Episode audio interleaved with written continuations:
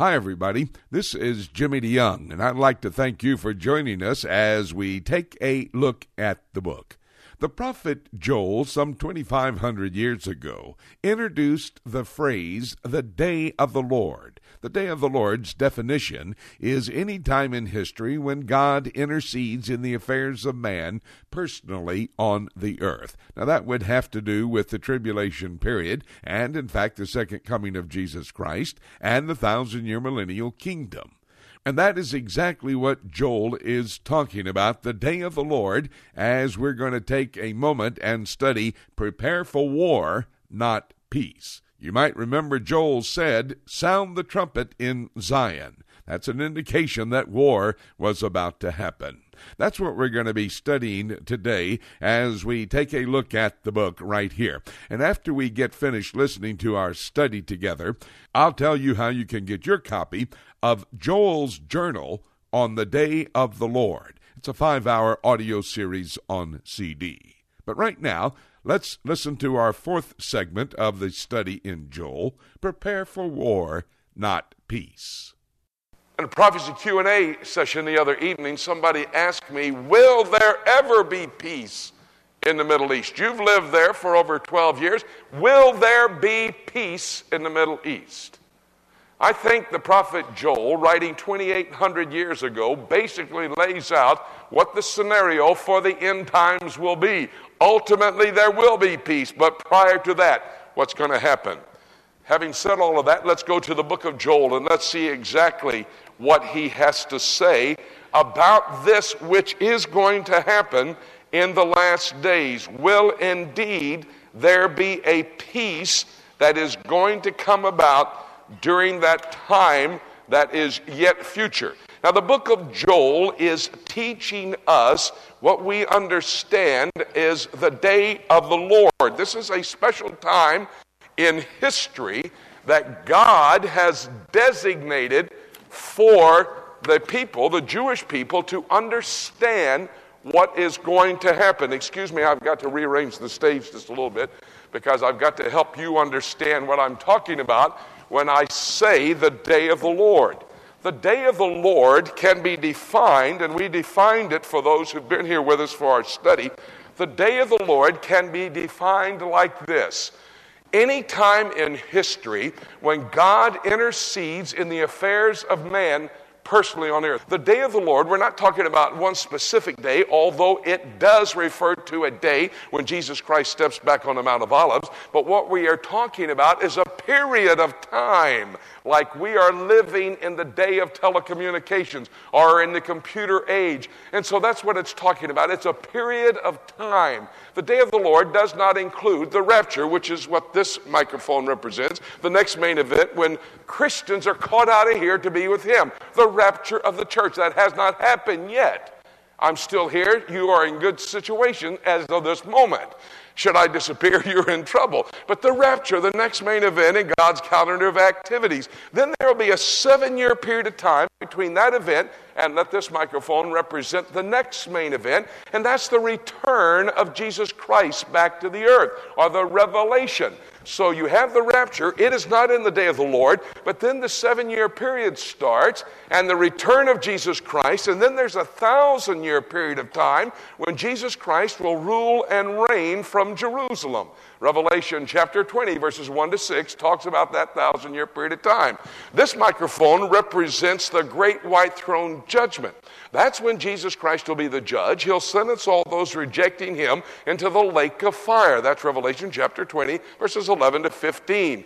And they will there then be in the lake of fire forever and ever and ever. Judgment on those who have rejected Jesus Christ. After the great white throne judgment, and by the way, it is not in that thousand and seven year period of time, it is not included in the day of the Lord. The Bible says that the earth and the heaven fled away. So, someplace in outer space, not on earth.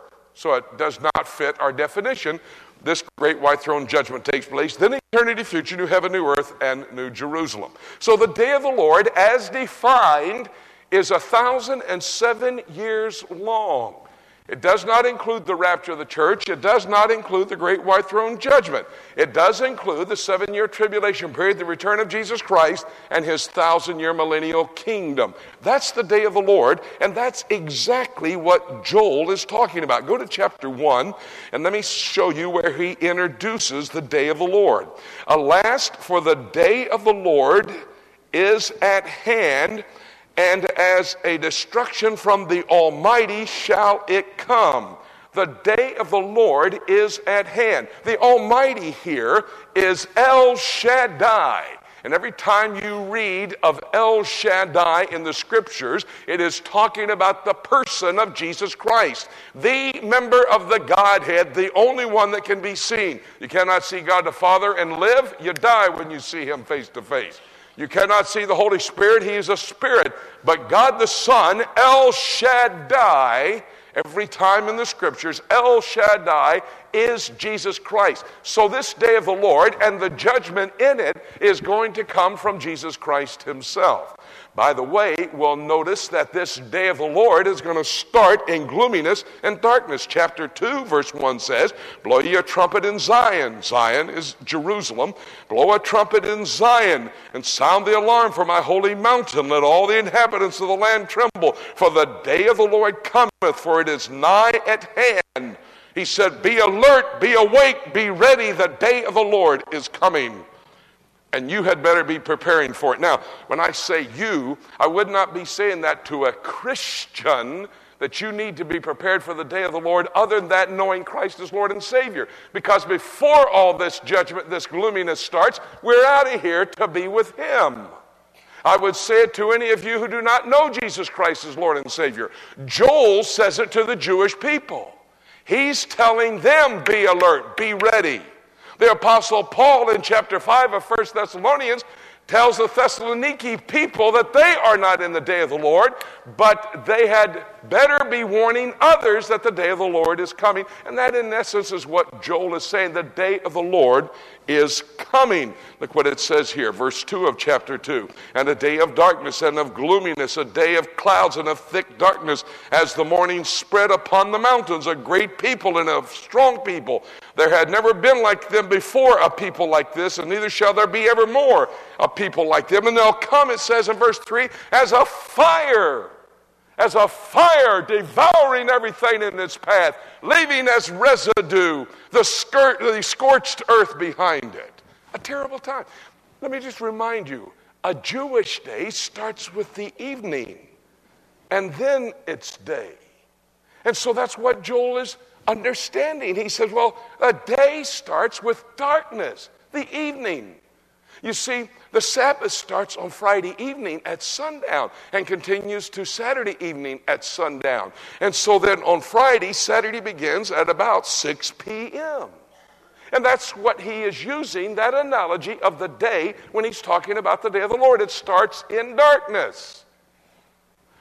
Why then the quest for peace?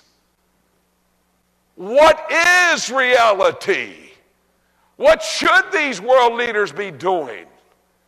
Why is there such effort expended on trying to bring about peace? In fact, Joel gives us an answer.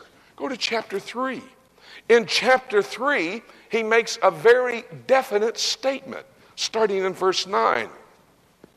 Proclaim ye this among the Gentiles. That word is goy in Hebrew, which means Gentiles or nations, probably better stated nations, but in reality, there's only three peoples on the earth. You've got to remember that, don't you? 1 Corinthians chapter 10 verse 32, there are Gentiles, there are Jews, and there are Christians. There are approximately 12 and a half million Jews on the earth at this point in time when Joel's prophecy is in the process of being fulfilled, that number of Jews will be reduced by two thirds, so there'll be only about four million Jews left on the earth at the conclusion of the prophecy of Joel when it is actually fulfilled. And then you're talking about Christians. I don't know what number. They say 80 million here in America. I'm not sure what the number is. You can pick a number as well as I can. I'm not certain. But it's not, of course, equal with the rest of the world. And so when he uses the word Gentiles or nations, he's talking about everybody else except Jews and Christians. He said, Be ready, nations of the world. Proclaim this among them. Look what it says Prepare for war. Make, wake up the mighty men. And let all the men of war draw near. Let them come near. Beat. Oh, look at this. Beat your plowshares into swords and your pruning hooks into spears and let the weak say, I am strong. Well, that's the opposite of that which is engraved on the stone in front of the United Nations in New York City. Beat your pruning hooks into spears and your plowshares into swords. Get ready, prepare for war. That's kind of the opposite of the scenario in our world today. Peace, peace, peace. That's all we're looking for. Sound the trumpet in Zion. That should warn the state of Israel, the Jewish people, that war is about to happen. And indeed, as we've studied together from the book of Joel and from other studies in the prophetic passages of Scripture, we can be aware of the fact that there is going to be a war, seemingly in the very near future, in Israel. Well, you need to have a study that will help you understand the book of Joel. And, may I suggest that you might want to get our five hour audio series on CD entitled Joel's Journal on the Day of the Lord. It's very important that you understand these minor prophets as well as the major prophets. If you'd like to acquire your copy of Joel's Journal on the Day of the Lord, you can call our toll free number. It's 877 674 3298. Now, that's toll free from across America. That's 877 674 3298 or you can go to our website, prophecytoday.com, and go to our shopping mall, and you can order your copy of Joel's Journal on the Day of the Lord, a five hour audio series on the book of Joel. Thank you so very much for joining us as we've taken a look at the book today. And I'm sure that as we've studied together today, you have become more aware of the fact that the rapture of the church can happen at any moment. And the truth is, having said that, there's nothing left for me to say except let's keep looking up until.